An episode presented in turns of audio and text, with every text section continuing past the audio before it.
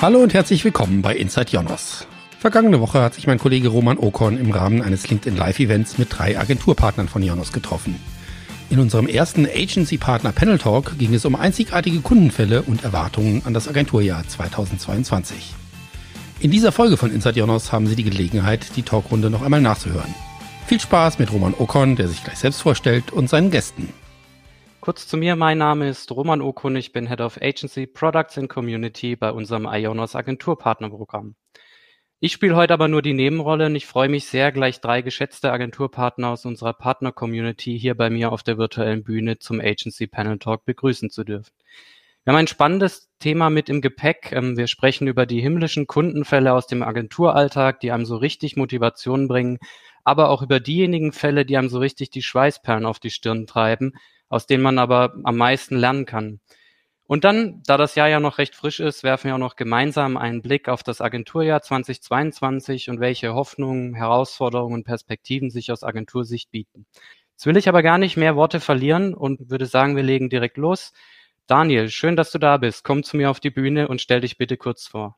Ja, hallo zusammen und vielen Dank für die Einladung erstmal, Roman. Ich bin Daniel, Geschäftsführer und Gründer der Agentur OptiMerch hier in Dortmund, die ich 2018 gegründet habe mit einem Partner zusammen. Und wir sind eine Online-Marketing-Agentur und spezialisiert darauf, dass wir Unternehmen jeder Größenordnung bei Google nach vorne bringen können. Wir machen bezahlte Anzeigen und Marketplace-Optimierung. Das heißt, gar nicht so viel Technik, eher alles im Bereich Marketing.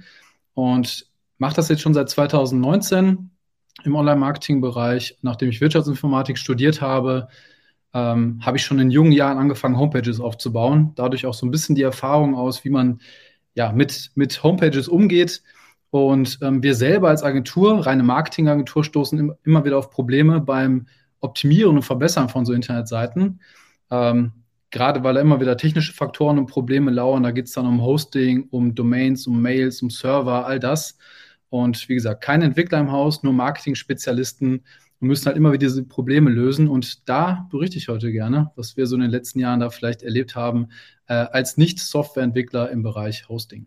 Ja, sehr schön. Schön, dass du da bist. Und ich habe gerade festgestellt, uns eint auch der Studiengang Wirtschaftsinformatik, war auch mein Fach. Gut, dann Alex, ich freue mich auch, dass du am Start bist. Gerne auch ein paar Worte zu dir. Ja, hi. Danke für die Einladung. Alex Krapp, mein Name, Gründer und Geschäftsführer der SoulServe GmbH aus München. Im Vergleich zu meinem Vorredner, wir haben Entwickler an 3 Standorten, München, in Tschechien und in Serbien. Wir entwickeln und konzipieren und designen Web-Applikationen, mobile Applikationen oder ja, individuelle Kundenapplikationen für kleine mittelständische Unternehmen. Uns gibt es seit 2009 und ja, über die letzten Jahre haben wir auch angefangen, ein paar Startups auszugründen, uns daran aktiv zu beteiligen oder das Ganze auch selbst voranzutreiben. Das letzte Startup war TeamSprint, eine Software-as-a-Service-Lösung für produzierende und fertigende Unternehmen im Mittelstand. Genau, und ich freue mich, dabei zu sein. Zu meinem Hintergrund, bin selbst gelernter ITler und studierter Betriebswirt und versuche somit beide Seiten zu vereinen. Sehr schön. Freut mich, dass auch du da bist. Last but not least, Marcel, stoß zu uns in die Runde. Hi Roman, ja, vielen Dank für die Einladung und auch für das coole Intro am Anfang. Genau, ja, mein Name ist Marcel Stein, ich bin Head of Online Marketing bei der Full-Service-Web-Agentur Redim. Wir haben es uns als Ziel gesetzt, dem Kunden alles aus einer Hand anzubieten, sprich die Leistung Webdesign, Webentwicklung und Online-Marketing. Und genau, für Online-Marketing, letzteres bin ich auch verantwortlich, also quasi für alle Marketingaktivitäten rund um das Thema SEO, Paid Ads und E-Mail-Marketing. Dann würde ich sagen, Marcel, lass uns doch direkt mit dir starten und beginnen. Welche Kundenstory hat so dein Herz wirklich auf Wolke 7 schweben lassen? Ja, da fällt mir auf jeden Fall ein Projekt ein aus dem letzten Jahr. Es sieht erstmal ganz unscheinbar aus, dieses Projekt, weil es handelt sich tatsächlich um eine Teppich- und Polsterreinigung. Die ist aber tatsächlich komplett deutschlandweit aktiv und hatte eine ganz, ganz große Herausforderung, und zwar natürlich auch hier in Verbindung mit der Covid-Pandemie, allerdings nicht im negativen Sinne, sondern im positiven Sinne tatsächlich, denn ja, dieses Unternehmen wurde regelrecht mit Aufträgen überschwemmt und hat halt noch eine sehr, sehr, sehr veraltete Webseite und das musste dringend relaunched werden. Das hat dann unser Kunde auch gemerkt und hat uns dann quasi auch kontaktiert, beziehungsweise natürlich, wie es so üblich ist, auch mehrere Agenturen. Ziel war es letztendlich, dass wir eine schnelle Lösung halt dafür finden, weil der Kundenservice von dem Kunden komplett überlastet war. Und das sollten wir letztendlich lösen. Und genau, als erstes haben wir dann auch ein transparentes Konzept erstellt und wirklich ein ganz, ganz grobes Angebot. Aber wir haben uns wirklich sehr, sehr viel Mühe für dieses Konzept gegeben, haben alles bis ins kleinste Detail ausgeleuchtet und auch wirklich noch geschaut, was man noch verbessern kann. Ja, und das hat letztendlich den Kunden überzeugt und seitdem hat er uns auch wirklich bedingungslos vertraut. Also von Anfang an sozusagen kann man sagen, hat auch gesagt, hier Angebot, ich unterschreibe euch das direkt, ist ja erstmal jetzt nur für den Start, aber wir müssen halt irgendwie schnell loslegen und wie gesagt, wenn dann halt noch was dazukommt, dann ist das halt so, aber er weiß Bescheid und hat, wie gesagt, da einen guten Draht dann auch zu uns entwickelt und das hat alles gepasst. Und das war halt super schön, weil wir hatten halt von Anfang an wirklich sehr, sehr viel Freiheit bei der Umsetzung und durften halt auch wirklich Lösungen vorschlagen und haben letztendlich dadurch diese ganzen Prozesse, die er hatte, gerade in der Customer Journey digitalisiert und vor allem halt optimiert. Und durch diese Optimierung der Prozesse, ja, war es natürlich für die Kunden deutlich angenehmer, auch seine Aufträge dort abzugeben.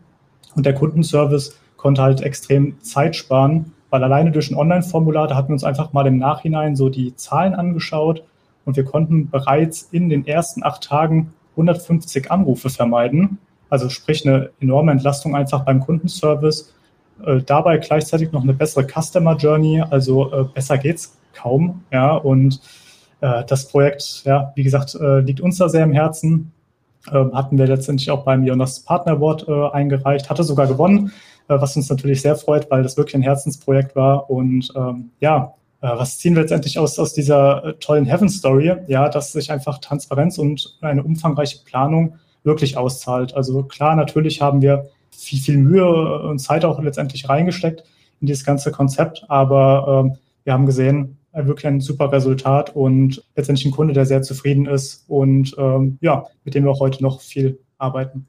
Sehr schön. Klingt wirklich nach einem tollen Projekt und auch ein tolles Beispiel dafür, wie man so ein traditionelles Online-Business dabei unterstützen kann, den Weg ins Web zu finden. Und du hast mir vorweggenommen, ihr seid ja auch unter die Top 3 bei unseren Partner Awards im letzten Jahr gekommen. Also dazu an der Stelle nochmal herzlichen Glückwunsch, freut mich sehr.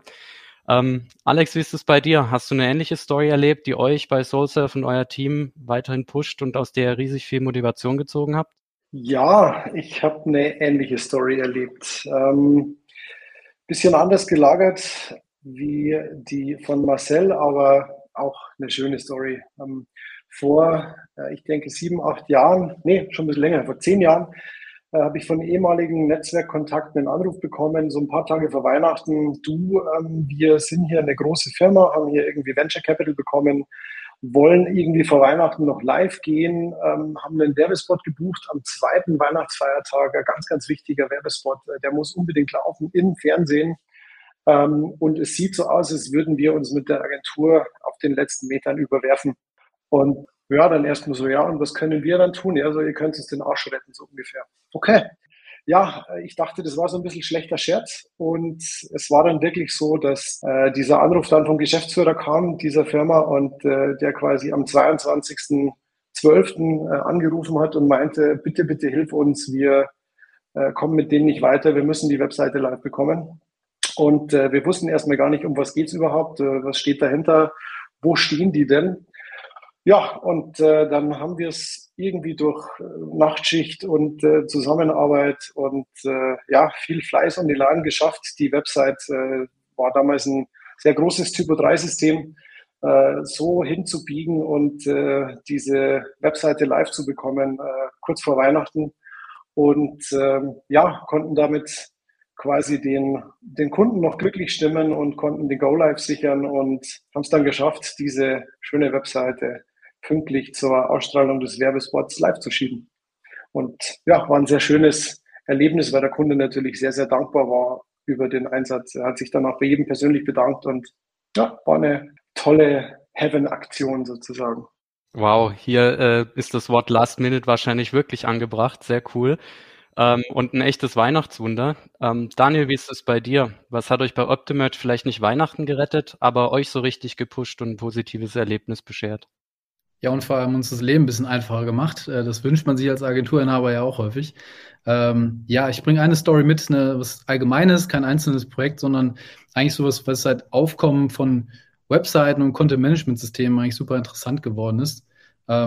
Jeder, der mal irgendwo eine Homepage installiert hat vor ein paar Jahren, kennt es vielleicht, wie installiert man WordPress oder die typischen Systeme, die man so kennt. Man geht irgendwie auf die Betreiber-Website, lädt sich da so ein ZIP-Paket runter, packt das lokal, sieht dann, da kommen auf einmal 25.000 Dateien rausgesprungen aus dem Ordner und die darf man dann irgendwie mit einem FTP-Programm hochladen. Und spätestens in Zeiten von Homeoffice und irgendwie 6 MBit zu Hause merkt man dann, dass das dann doch ein bisschen länger dauert als sonst im Büro. Und ja, kann schon eine ganz schöne Last sein. Ja, wenn man sich mit Servern auskennt und Entwickler ist, aber ich habe es ja eingangs gesagt, haben wir halt nicht. Ich glaube, es gibt genug, die genau die gleichen Problematiken haben, ne? Dass sie nicht wissen, wie das mit Konsole geht und wie man das schnell verschieben kann, sondern das eher auf dem klassischen Weg macht. Und ja, für uns eine super Lösung, die One-Click-Installation. Wer das schon mal genutzt hat, bieten manche Hoster, nicht alle. Man kann sich anmelden, man geht rein, sagt, hey, ich hätte gern Shop oder ich hätte gern das und das System, wählt es aus, klickt drauf und gefühlt 15 Sekunden später ist einfach das komplette System installiert, fertig vorkonfiguriert, keine Domain-Konfiguration, keine sonstigen technisch schwierigen Einstellungen. Das System ist sofort da, man kann es einsetzen. Also Fazit so ein bisschen für uns, wenn wir uns Hoster aussuchen oder Kunden empfehlen, wo sie hingehen, immer drauf schauen, was wird angeboten in den Features. Und da ist gerade das Installieren auch für Agenturen mitunter extrem wichtig, dass man dort auch schnell Systeme installieren kann und nicht erst irgendwie lange braucht, um das halt überhaupt in Gänge zu bekommen. Super, da bin ich ja froh, dass wir bei uns im Portfolio auch einige an Lösungen bieten können. Insofern passt das ja ganz gut. Wenn du schon dabei bist, jetzt plaudern wir mal so richtig aus dem Nähkästchen. Was war denn eine Horrorstory, die du erlebt hast und die dir auch noch nicht oder auch nicht mehr aus dem Kopf geht?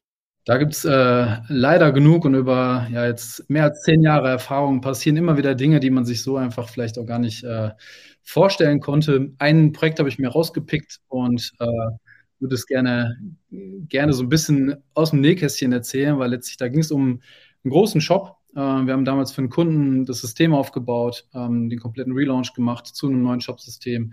Wir haben den bei Google gepusht, der war super auffindbar, ging so ein bisschen um das Thema Schmuck, im Speziellen irgendwie Eheringe, Trauringe, so, das war die Richtung und lief sehr, sehr gut, das Projekt. Und dann gab es irgendwann noch mal einen Hoster-Umzug und wir haben dann für den Kunden recherchiert, was macht da Sinn, zu welchem Hoster gehen wir und haben uns einen rausgepickt, der erst einen super Eindruck machte, haben den Webshop dahin umgezogen und lief auch alles erstmal super gut. Und so 2-3 Wochen später wurde das System auf einmal sehr, sehr langsam. Und haben uns dann gefragt, ja, woran kann es liegen? Haben alles durchsucht aus unserer Denke, wie so ein Shop funktionieren sollte, muss natürlich alles so bleiben, aber an sich war das Ding einfach langsam. Beispiel, wenn man ein Produkt anlegen wollte in einem Shop, hat das so beim Speichern 20, 30 Sekunden geladen, einigermaßen untragbar. Haben dann analysiert, woran kann es liegen, sind auf keine Lösung gekommen, haben dann den Hoster kontaktiert. Das Einfachste, was man vielleicht machen kann, lieber Hoster, irgendwie ist unser Webshop total langsam. Was ist da vielleicht verkehrt? Und netterweise, guter Support, hat sich direkt dran gemacht und sich das angeschaut, dauerte dann so 1 Woche ungefähr.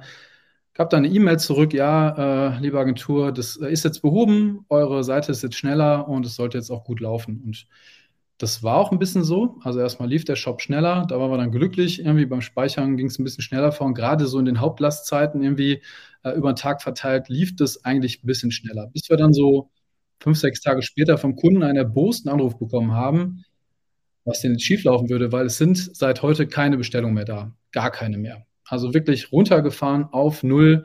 Der Shop hat gar keine Anfragen mehr bekommen und das Schwierigste auch noch, ins Ladenlokal ist auch keiner mehr gekommen und ja, geschaut, woran kann das wiederum jetzt begründet sein und haben dann auch leider relativ schnell die Lösung gefunden oder das Problem. Und der Hoster hat Folgendes gemacht. Man kann netterweise über eine Robots.txt, wer sich technisch ein bisschen auskennt, wird wissen, was ich meine, über eine Systemeinstellung quasi sagen, hey, ich möchte Google aussperren. Und wenn ich den Google aussperre, dann passiert Folgendes, dann sagt Google irgendwann, okay, der möchte auch nicht mehr im Internet vertreten sein, dann löschen wir den quasi auch hier aus der Google-Datenbank raus. Und wenn ich jetzt eines dieser wichtigen Suchbegriffe bei Google eingebe, dann finde ich den auch nicht mehr und auf einmal hatte der gar keine Klicks mehr. Und ohne Klicks und Traffic auf der Seite, Da war die Seite total schnell. Das ist ja der Wahnsinn. Problem ist, ja, genau das wollte der Kunde ja auch. Dafür haben wir jahrelang gekämpft und ja, war natürlich super kontraproduktiv. Leider hat es der Hoster nicht wirklich eingesehen. Auf der einen Seite Problem gelöst und wollte dann nicht wirklich verstehen, warum das nicht so produktiv für uns war. Wir haben den Hoster dann wieder schnell gewechselt. Beim Kunden lief es dann danach wieder besser, als wir das alles wieder bereinigt hatten. Aber das ist so eine Hell-Story, wo letztlich das Fazit vielleicht wäre, sucht euch einen Hoster, wo sich der Support vielleicht auch ein bisschen technisch auskennt und keine Lösung produziert, die euch nur noch mehr Kopfschmerzen bereitet. Das kann man sich vielleicht nicht immer aussuchen, aber probiert da aus, wer euch da wirklich helfen kann und da Ahnung vom Fach hat. Puh, klingt nach einer echten Achterbahnfahrt der Gefühle. Erst denkt man, wow, die Performance ist ja da und dann stellt man fest, aber es kommt keiner mehr vorbei.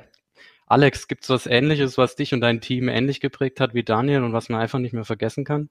Oh ja, wie Daniel gerade gesagt hat, im Laufe der Jahre erlebt man natürlich einiges an netten Geschichten bis hin zu das Hoster auch mal komplette Webseiten zufällig löschen. Aber ich möchte auch was ganz anderes raus. Ich hatte eine Hell-Story vor ein paar Jahren, die sich ziemlich wild entwickelt hat. Ging eigentlich richtig schön los. Ziel war, eine Webseite für zwei Unternehmen zu bauen, die relativ identisch agieren. Quasi einmal auf der einen Seite die grüne Version, einmal auf der anderen Seite die gelbe Version. Großer Termin mit vielen Leuten in einer deutschen Hansestadt, wurden alle eingeflogen. Also richtig schönes Thema, richtig schön angekündigt. Ja, und wir haben uns total gefreut auf das Projekt, war richtig cool und sind dann auch gleich ans Werk gegangen. Und im Laufe des Doings hat man dann gemerkt, von diesen beiden Webseiten, die wir benötigen, also Unternehmen A und Unternehmen B, gibt es ein Unternehmen, das liefert sehr fleißig Daten zu und ein zweites Unternehmen, da kommt irgendwie gar nichts. Ja, dann wurde eine projektverantwortliche Person bestimmt, die hat sich dann so ein bisschen gekümmert. Der Go-Live ist immer näher gerückt, die Designabnahmen waren da, wir haben begonnen mit der Programmierung, alles cool. Irgendwann hieß es dann so, ja, wir gehen bald live und dann meinten wir so, ja, alles cool, aber hier die Webseite Nummer 2, da fehlt alles, da ist noch gar nichts da. Ja, gut, das machen wir dann im Nachgang. Okay, also wir gehen live mit viel Arbeit und Fleiß, haben wir Website Nummer 1 live bekommen, totales Lob erhalten vom Kunden, super und schön, dass ihr das geschafft habt und alles gut. Ja, und die Webseite 2 wurde nicht irgendwie erwähnt in dem ganzen Konstrukt. Ein paar Wochen später haben wir die erste Rechnung gestellt und kam nichts zurück. Und plötzlich habe ich einen Anruf bekommen vom Geschäftsführer, wir hätten nicht geliefert. Das wäre alles nicht so besprochen gewesen. Ja, das Ganze ging dann vor Gericht, lief mehrere Jahre in verschiedenen Instanzen durch die deutschen Gerichte und hat sehr viele Menschen beschäftigt, inklusive uns. Ende vom Lied war zum Schluss, wurde dann auch noch die Weisungsbefugnis der extra für dieses Projekt eingestellten Person in Frage gestellt, bis hin zu unsere Kompetenz in Frage gestellt. Auch die Gerichte haben sich nicht mit Ruhm bekleckert. Ich habe gelernt, ein 60-jähriger Richter weiß nicht, was es bedeutet, ein Softwareprojekt zu beurteilen, auch wenn man einen Gutachter dazu zieht, der eigentlich Steuerfachmann ist. Also das kann nicht funktionieren. Fazit, ja, wir haben gelernt, schneller die Handbremse zu ziehen an manchen Stellen und immer ganz von Anfang an wirklich das Thema Weisungsbefugnis ganz, ganz klar und super rauszustellen, indem man nämlich wirklich sagt, okay, wer ist denn in diesem Projekt weisungsbefugt? Und das geht schon los bei der Auftragsbestätigung. Ja, seid euch sicher oder seid euch nicht sicher, wenn irgendjemand den Auftrag unterschreibt, ob das wirklich auch der ist, der ihn unterschreiben darf. Ja, interessant. Bei dir war das ja auch ein Schulprojekt letztendlich, mein Projekt, meine Health Story. Ich habe was Ähnliches erlebt, also kommt tatsächlich auch aus dem Bildungsbereich. Hat sich auch um eine Schulwebsite gehandelt und es war tatsächlich so, wir waren, beziehungsweise ich war mit einem Kollegen dort vor Ort gewesen und es wurde dann quasi ein Konzept von den Ansprechpartnerinnen auch gezeigt und dieses Konzept wurde über 2 Jahre wohl hart erarbeitet. Das waren tatsächlich 30 Seiten ausgedruckt auf dem DIN A3 Blatt Papier, ja, also richtig schön im Bogen. Und da steckt dann quasi die ganze Mühe der letzten 2 Jahre drin. Und Aber an sich alles gute Start und es sah erstmal wirklich nach einem vernünftigen Projekt aus, muss ich wirklich sagen. Ja? Und da ging es in die Angebotserstellung. Gut, jetzt ist es nicht verwunderlich, gerade bei Schulen, die halt auch Förderung etc. angewiesen sind, beziehungsweise auf einen gemeinsamen Geldpot, ja, war natürlich die Angebotserstellung schon ein bisschen schwierig, aber das wussten wir auch schon im Vorhinein, das war alles gar kein Problem. Bis dahin war eigentlich noch alles super. Und naja, dann im Verlauf des Projekts haben wir gemerkt, es kamen einfach immer mehr so schwierige Themen ans Licht. Ja. Also es fing damit an, dass wir dann irgendwie gemerkt hatten, okay, dieses Konzept, was auf DIN A3 ausgedruckt wurde, diese 30 Seiten, von denen ich gerade gesprochen habe, die sind final von der Schulleitung abgesegnet. Da konnte man nichts mehr dran machen. Also da war auch keiner mehr irgendwie offen, nur einen Menüpunkt oder so zu verschieben, auch wenn der gar keinen Sinn gemacht hat. Sprich, wir hatten gar keine Flexibilität mehr gehabt. Und ja, es sind dann natürlich auch, je tiefer wir dann uns da vorgearbeitet haben und auch versucht haben, dann die Sachen technisch umzusetzen, desto mehr haben wir gemerkt, wie viele webuntypische Lösungen auch wirklich da sind. Ja, also um ein Beispiel mal zu nennen, es gab eine Vorschaltseite, die nichts anderes gemacht hat, wie über einen Klick auf die Startseite zu leiten. Ist nicht ganz webtypisch, macht man eigentlich heute eher weniger. Ich weiß nicht, ob man es damals schon gemacht hat. Ich bin jetzt noch nicht so mega alt, aber gut, ich sage jetzt mal, es macht absolut keinen Sinn irgendwie. Und naja, wir durften es aber nicht optimieren. Also es musste so bleiben. Das Konzept war festgefahren. Wir mussten es quasi 1:1 umsetzen. Dann, ja, ich sag mal, was ein weiteres Problem ist, was so ein bisschen ins Licht gekommen ist, dass unsere Ansprechpartnerin hatte 2 Schulstunden pro Woche zur Verfügung, um halt das Projektmanagement mit uns zu machen. Aber sie war halt unsere hauptsächliche Ansprechpartnerin. Also 2 Schulstunden, wir sprechen hier von 1,5 Stunden pro Woche, die in das Projekt fließen können. Sprich, Feedbackschleifen haben sich sehr lange gezogen und auch wenn wir mal was gebraucht haben, geliefert haben, gerade im Bereich Content, mussten wir sehr lange darauf warten und das Projekt hat sich wie Kaugummi gezogen. Und ja, während des Projekts wurden auch immer wieder Vergleiche gezogen und zwar in den Printbereich rein. Also die Webseite musste immer so aussehen wie im Printbereich. Unsere Ansprechpartnerin war auch Printdesignerin, vielleicht kam das auch daher so ein bisschen. Naja, auf jeden Fall, Umsetzungsdauer war dann insgesamt ungefähr 2 Jahre. Also müssen 2 Jahre hatten wir in diesem Projekt gearbeitet. Wir reden hier von keinem großen Projekt, also Projektwert so roundabout 10.000 Euro. Also eine Sache, die wir eigentlich ein paar Wochen eigentlich schon umgesetzt haben auf jeden Fall. Aber gut, wenn 2 Schulstunden pro Woche und Erreichbarkeit innerhalb der Ferien natürlich nicht möglich ist, wird das Ganze ein bisschen schwierig. Naja, letztendlich haben wir gemerkt, okay, also mangelnde Flexibilität führt einfach zu schlechten Lösungen und wenn man keinen versierten Ansprechpartner auf der Seite des Kunden hat, dann sind die Projekte, muss man ganz ehrlich sagen, einfach zum Scheitern verurteilt. Und es führt letztendlich zu einer Lose-Lose-Situation, weil am Ende war leider keiner glücklich. Also weder wir waren glücklich, als auch der Kunde. Ja, also so eine richtige Hell-Story auf jeden Fall bei uns, die wird sich auch noch ein paar Jahre hier in die Köpfe einbrennen, auf jeden Fall bei uns. Okay, verstehe. Ich habe kurz überlegt, ob es eine Lösung gewesen wäre, eine Schulzeitung stattdessen zu empfehlen, aber hat dann auch nichts mit einer Website zu tun. Gut, ihr Lieben, vielen Dank. Das waren wirklich spannende und lehrreiche Erfahrungen, die ihr ja mit uns geteilt habt und ich glaube, von dem man auch eine Menge mitnehmen kann, wenn man selbst Agenturinhaber oder Agenturmitarbeiter ist. Vielen Dank an der Stelle. Das Jahr ist ja noch recht jung und die nächsten Projekte stehen an. Wie ist denn so euer Blick auf das Agenturjahr 2022? Alex, bei dir, bei der SoulServe, was erwartest du bei euch für 2022? Ich erwarte ein gutes Jahr. Ich habe noch mehr so Erwartungen an gewisse andere Unternehmen und speziell jetzt, es wurde gerade genannt, Schulen, Behörden und auch Unternehmen, die jetzt aus der Pandemie rausgekommen sind und jetzt quasi wieder zurückgehen und sagen, digital ist cool, das mussten wir jetzt nutzen, jetzt gehen wir wieder zurück zum Zettel, zum Stift und zu ausgedruckten, wie auch immer gearteten Papierdokumenten.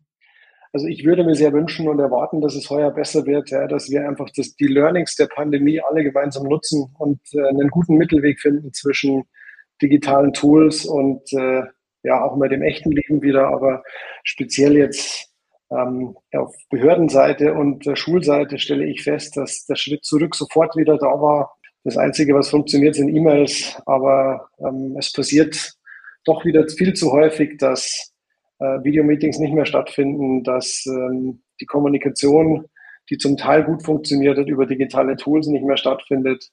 Und ja, ich würde mir wünschen, dass das so bleibt, ja, und dass wir einfach die Learnings mitnehmen und eine gute hybride Lösungswelt da gemeinsam etablieren. Und speziell gerichtet eben an Schulen und Behörden, weil da ist es mir persönlich ein Anliegen, das loszuwerden.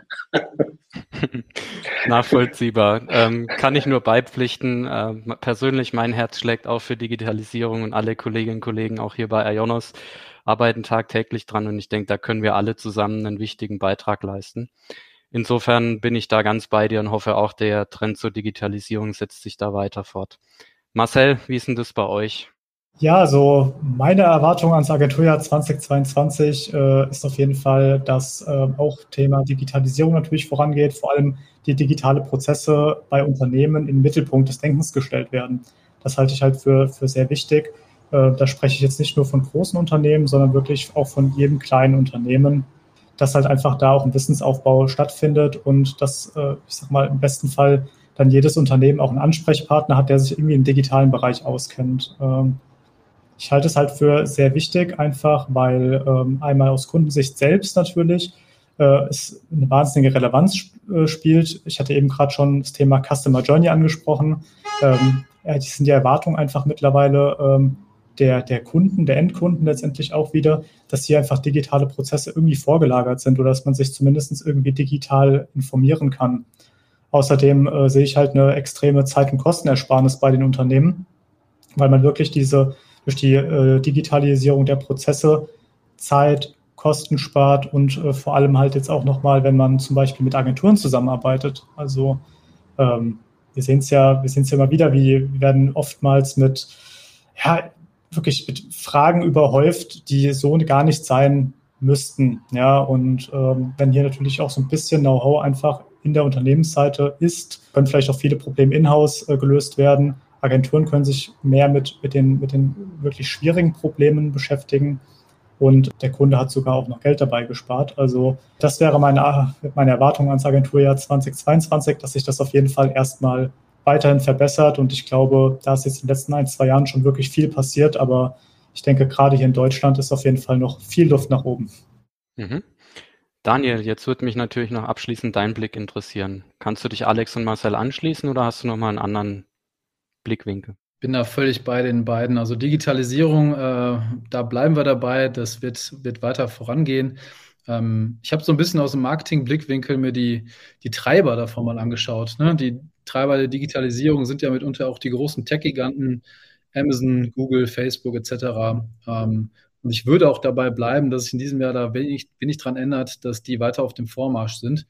Und ja, es da einfach kein Stoppen gibt, was ja auch vielleicht gar nicht sein muss. Aber man probiert das ja immer wieder, letztlich mit Gesetzen, mit Strafen, mit irgendwie steuerlichen Vorgaben. Aber trotzdem hat Google zum Beispiel zuletzt seinen Konzernumsatz wieder um 40% gesteigert. Ja, es geht weiter in die Richtung, dass wir alle natürlich weiter googeln wollen, weiter online shoppen wollen.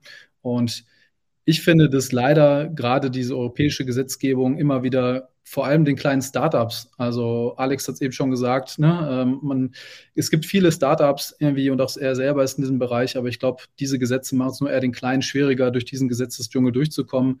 Das ist eine Problematik eher, die ich da sehe, aber ich glaube, es ändert sich wenig daran, dass wir digital unterwegs sind und gerne von der Couch bestellen und ja, das ist mein Ausblick. Uns wird immer die Frage gestellt, wird bald TikTok Instagram ersetzen oder was passiert da am Markt? Ich glaube, es gibt viele Treiber, aber es wird sich erstmal nichts daran ändern, dass das unsere neue Welt ist, digital zu kaufen und digital unterwegs zu sein. Gut, dann ihr Lieben, vielen Dank für eure spannenden Einblicke und Perspektiven. Super spannend und aufschlussreich. Wir kommen jetzt zu unserer Q&A-Session. Marcel, vielleicht die Frage an dich. Du hattest es vorhin, Thema Teppichreinigung, also klassische Dienstleistungen dabei zu unterstützen, bei der Digitalisierung voranzukommen. Wie geht ihr da grundsätzlich mit einem Kunden um? Also vor allen Dingen, wenn ein Kunde eine sehr konkrete Vorstellung hat und diese Vorstellung vielleicht gar nicht umsetzbar ist oder Potenzial zur Umsetzung hat und ihr seht in einem anderen Bereich eigentlich viel mehr Potenzial. Ja, ich sag mal, das sind eigentlich alles Fragen, die klären sich bei uns im Rahmen eines Workshops. Also das ist grundsätzlich was wir, ich sag mal, mit dem Konzept sozusagen immer machen. Also es gibt ein Konzept und es wird einfach dann, es wird erstmal einen Workshop geben, bei dem der Kunde auch wirklich aktiv teilnimmt. Und dort werden dann diese ganzen Sachen besprochen, also wirklich jeder einzelne Wunsch vom Kunden. Und wir müssen natürlich auch schon schauen, wie lösen wir gewisse Dinge. Und sobald wir da halt Potenzial sehen, irgendwie was anders zu machen, vielleicht besser zu machen, weil wir einfach das schon bei anderen Projekten vielleicht gut gelöst haben, auch Referenzen vorzuweisen haben, dann haben wir wirklich, also muss ich sagen, gute Erfahrungen größtenteils damit gemacht, dass die Kunden auch einsichtig sind. Also man spricht halt, wie gesagt, diese Themen an, fragt halt natürlich erstmal, ob es möglich ist oder ob das festgefahren ist letztendlich. Aber meistens, wenn man nochmal die Vorteile davon beleuchtet, die ein Kunde davon hätte, wenn man bestimmte Prozesse auch anders gestaltet zum Beispiel, dann, wie gesagt, grundsätzlich, die meisten sind da echt offen und da bin ich auch ganz glücklich drüber auf jeden Fall. Aber so sieht es genau immer bei uns aus. Jetzt habe ich gerade gesehen, eine Frage hat uns über den Chat erreicht. Ich würde die jetzt mal an dich geben, Alex. Robert möchte wissen, ob ihr manchmal zu lukrativen Projekten auch Nein sagt, weil ihr persönlich keine Lust auf das Projekt habt oder das Thema euch nicht liegt. Vermute ich, steckt dahinter. Ja, manchmal ist gut. Also ich denke, dass zumindest bei mir ist es so, seit ich diese Firma gegründet habe, habe ich gelernt, wenn man gefühlt keine Lust hat oder wirklich auch merkt, es ist schwierig, sollte man Nein sagen. Das erleichtert das Leben. Natürlich ist es immer schwer, wenn man vor allem, glaube ich, beginnt mit der Selbstständigkeit oder mit dem Aufbau. Du bist froh um jeden Kunden, du bist froh um jedes neue Projekt, du bist froh um möglicherweise die Außenwirkung, die Weiterempfehlung, die daraus resultieren könnte. Aber ich denke, wir sind in IT und Medien und im Digitalbereich in der glücklichen Lage, dass wir aktuell, denke ich, eher Nein sagen dürfen und können. Und somit, ich sage das ab und zu schon, dass ich dann keine Lust habe. Also nett verpackt und diplomatisch formuliert. Wie ist das bei euch anderen beiden? Wollt ihr euch auch noch kurz dazu äußern? Ja, ich würde es aus dem Blickwinkel vielleicht sogar sehen, wir haben schon Projekte angenommen, wo ich mir definitiv hinterher gewünscht hätte, wäre es nicht getan. Also das passiert auch. Und wenn du dann einmal mittendrin bist und merkst, es ist echt schwierig und ein Batzen, den du vorher nicht so auf dem Schirm hattest, dann wünschst du dir eigentlich schnell zurück wieder zum Start des Angebots, das dann doch wieder zu zerreißen. Ist auch schon passiert. Nicht allzu selten sogar. Ja, also kann ich mich nur anschließen.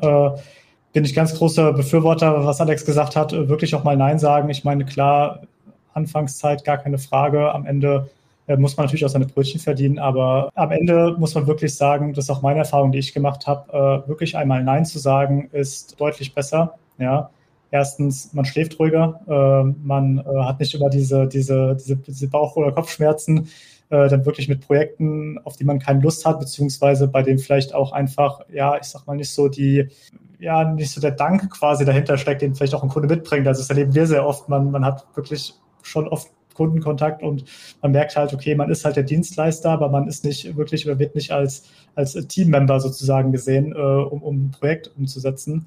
Und das sind wirklich Projekte, wo ich sage, da muss man wirklich Nein sagen, weil man hat dann vielleicht kurzzeitig mal, wenn es lukrativ ist, klar, man hat einen Profit da, aber die Frage ist ja immer, wie sieht es langfristig aus? Ja? Ist man langfristig dann noch mit dieser Beziehung glücklich?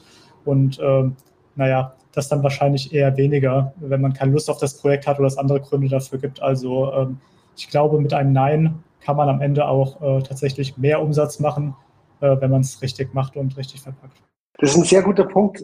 Ich glaube, dass, was du gerade gesagt hast, dieses Thema Augenhöhe zu bekommen beim Zusammenarbeiten, also sprich wirklich auf partnerschaftlicher Ebene, denke ich, ist ein super, super Punkt von dir, weil du wirklich merkst, die Zusammenarbeit funktioniert wesentlich besser und jeder macht mal Fehler und jeder, glaube ich, freut sich auch, wenn er länger mit jemandem zusammenarbeiten kann. Und deshalb denke ich, ist es vollkommen gut, wenn du feststellst, dass du Augenhöhe hast und der Kunde dich nicht nur als der Dienstleister, ja, sondern dass man eben in so eine gemeinsame Partnerschaft reingeht und es nur funktioniert, wenn beide Seiten ihren Teil dazu beitragen. Jetzt hast du mir eine perfekte Steilvorlage geliefert, Alex, weil genau das ist natürlich auch unser Anspruch im IONOS Agenturpartnerprogramm, auf Augenhöhe gemeinsam mit euch als Partner voranzukommen und euch bestmöglich zu unterstützen, was das Thema Hosting und Hostingleistung anbelangt.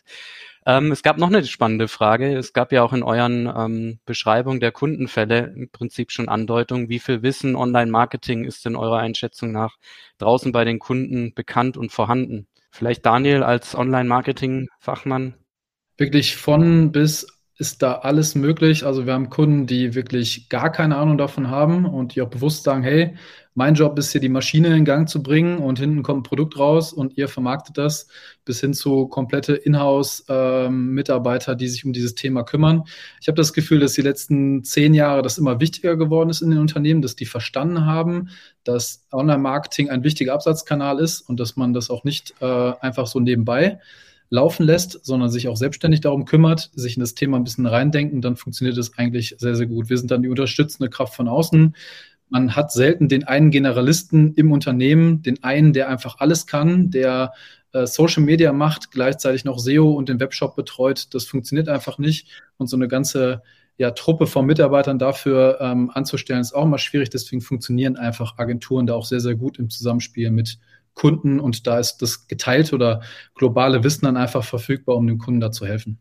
Ja, auf jeden Fall. Also bei mir ist es tatsächlich so, oder ich wünschte mir tatsächlich, dass Kunden doch noch ein bisschen mehr Online-Marketing-Know-how mitbringen in die Partnerschaft einfach, weil das erleben wir sehr, sehr oft, wenn man halt eine komplett andere Sprache, oder ich vergleiche es immer so, wenn man eine komplett andere Sprache irgendwie spricht, dann ist es immer sehr, sehr schwierig, auch was Erklärung angeht, weil gerade im Online-Marketing geht es ja oft um, oder was heißt oft, ich würde sagen fast ausschließlich um Ergebnisse. Also wir müssen irgendwie Ergebnisse erzielen, sei es jetzt Conversion oder Traffic oder vielleicht auch Ranking-Ziele zum Beispiel. Und wenn der Kunde nicht wirklich weiß, auf was es da ankommt oder wie wertvoll vielleicht auch so ein Position 1 Ranking ist oder die Sichtbarkeit ist oder vielleicht auch 100 Traffic sind, dann ist das immer sehr, sehr schwierig, weil die Erwartungshaltung dann oftmals sehr, sehr stark abweicht von dem, was man letztendlich dann trotzdem über den Kanal bewegen kann. Und das ist dann manchmal gefährlich. Also da wünsche ich mir natürlich schon irgendwie, dass ein bisschen mehr Know-how da ist. Aber ich denke, oder ich hoffe, ich blicke zumindest da positiv in die Zukunft, dass das immer mehr an Bedeutung gewinnt und dementsprechend auch immer jemand im Unternehmen da ist, der sich zumindest damit auskennt und dann auf Augenhöhe mit jemandem sprechen kann. Vielen Dank. Vielleicht als Abschlussfrage nochmal an euch drei oder jemand, der von euch das beantworten möchte. Wir hatten jetzt viel in den Stories drüber gesprochen. Digitalisierung ist ein wichtiger Faktor. Für euch als Agentur, was sind die Erfolgsfaktoren, um Businesses dabei zu helfen, bei der Digitalisierung voranzukommen? Ja, ich würde auf jeden Fall sagen, den Kunden an die Hand nehmen ist ganz wichtig. Also ich spreche immer so ganz gerne von so einer Änderungsresistenz hier in Deutschland oder die Angst des Digitalen letztendlich. Und da finde ich es einfach super wichtig, wirklich den Kunden mit an die Hand zu nehmen, also wirklich von Anfang an hinzugehen und die Vorteile zu beleuchten. Einfach super transparent zu sein, weil ich glaube, das schreckt tatsächlich viele ab. Ja? Die wissen immer gar nicht, was machen denn Entwickler, die sitzen vor ihrem Rechner, irgendwie arbeiten 5 Minuten und rechnen 3 Stunden ab, so nach dem Motto, habe ich manchmal das Gefühl, ist so ein bisschen die Denkweise. Und da finde ich es einfach super wichtig, ganz transparent aufzuklären und von Anfang an wirklich die ersten Schritte auch mit Kunden zu gehen. Und dann kann das auch funktionieren. Und das war der erste Agency Panel Partner Talk von IONOS.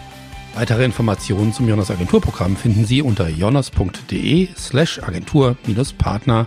Den Link gibt's natürlich auch in den Shownotes. Und wie immer freuen wir uns über eine Sternebewertung oder einen Kommentar, gerne direkt unter dem Podcast oder auf unseren Social Media Kanälen. ionos_de auf Twitter, ionos.deutschland auf Facebook und einfach IONOS auf LinkedIn. Auf LinkedIn finden Sie übrigens auch das Video zu unserer Talkrunde zum Nachsehen. Vielen Dank fürs Zuhören, tschüss und bis zum nächsten Mal.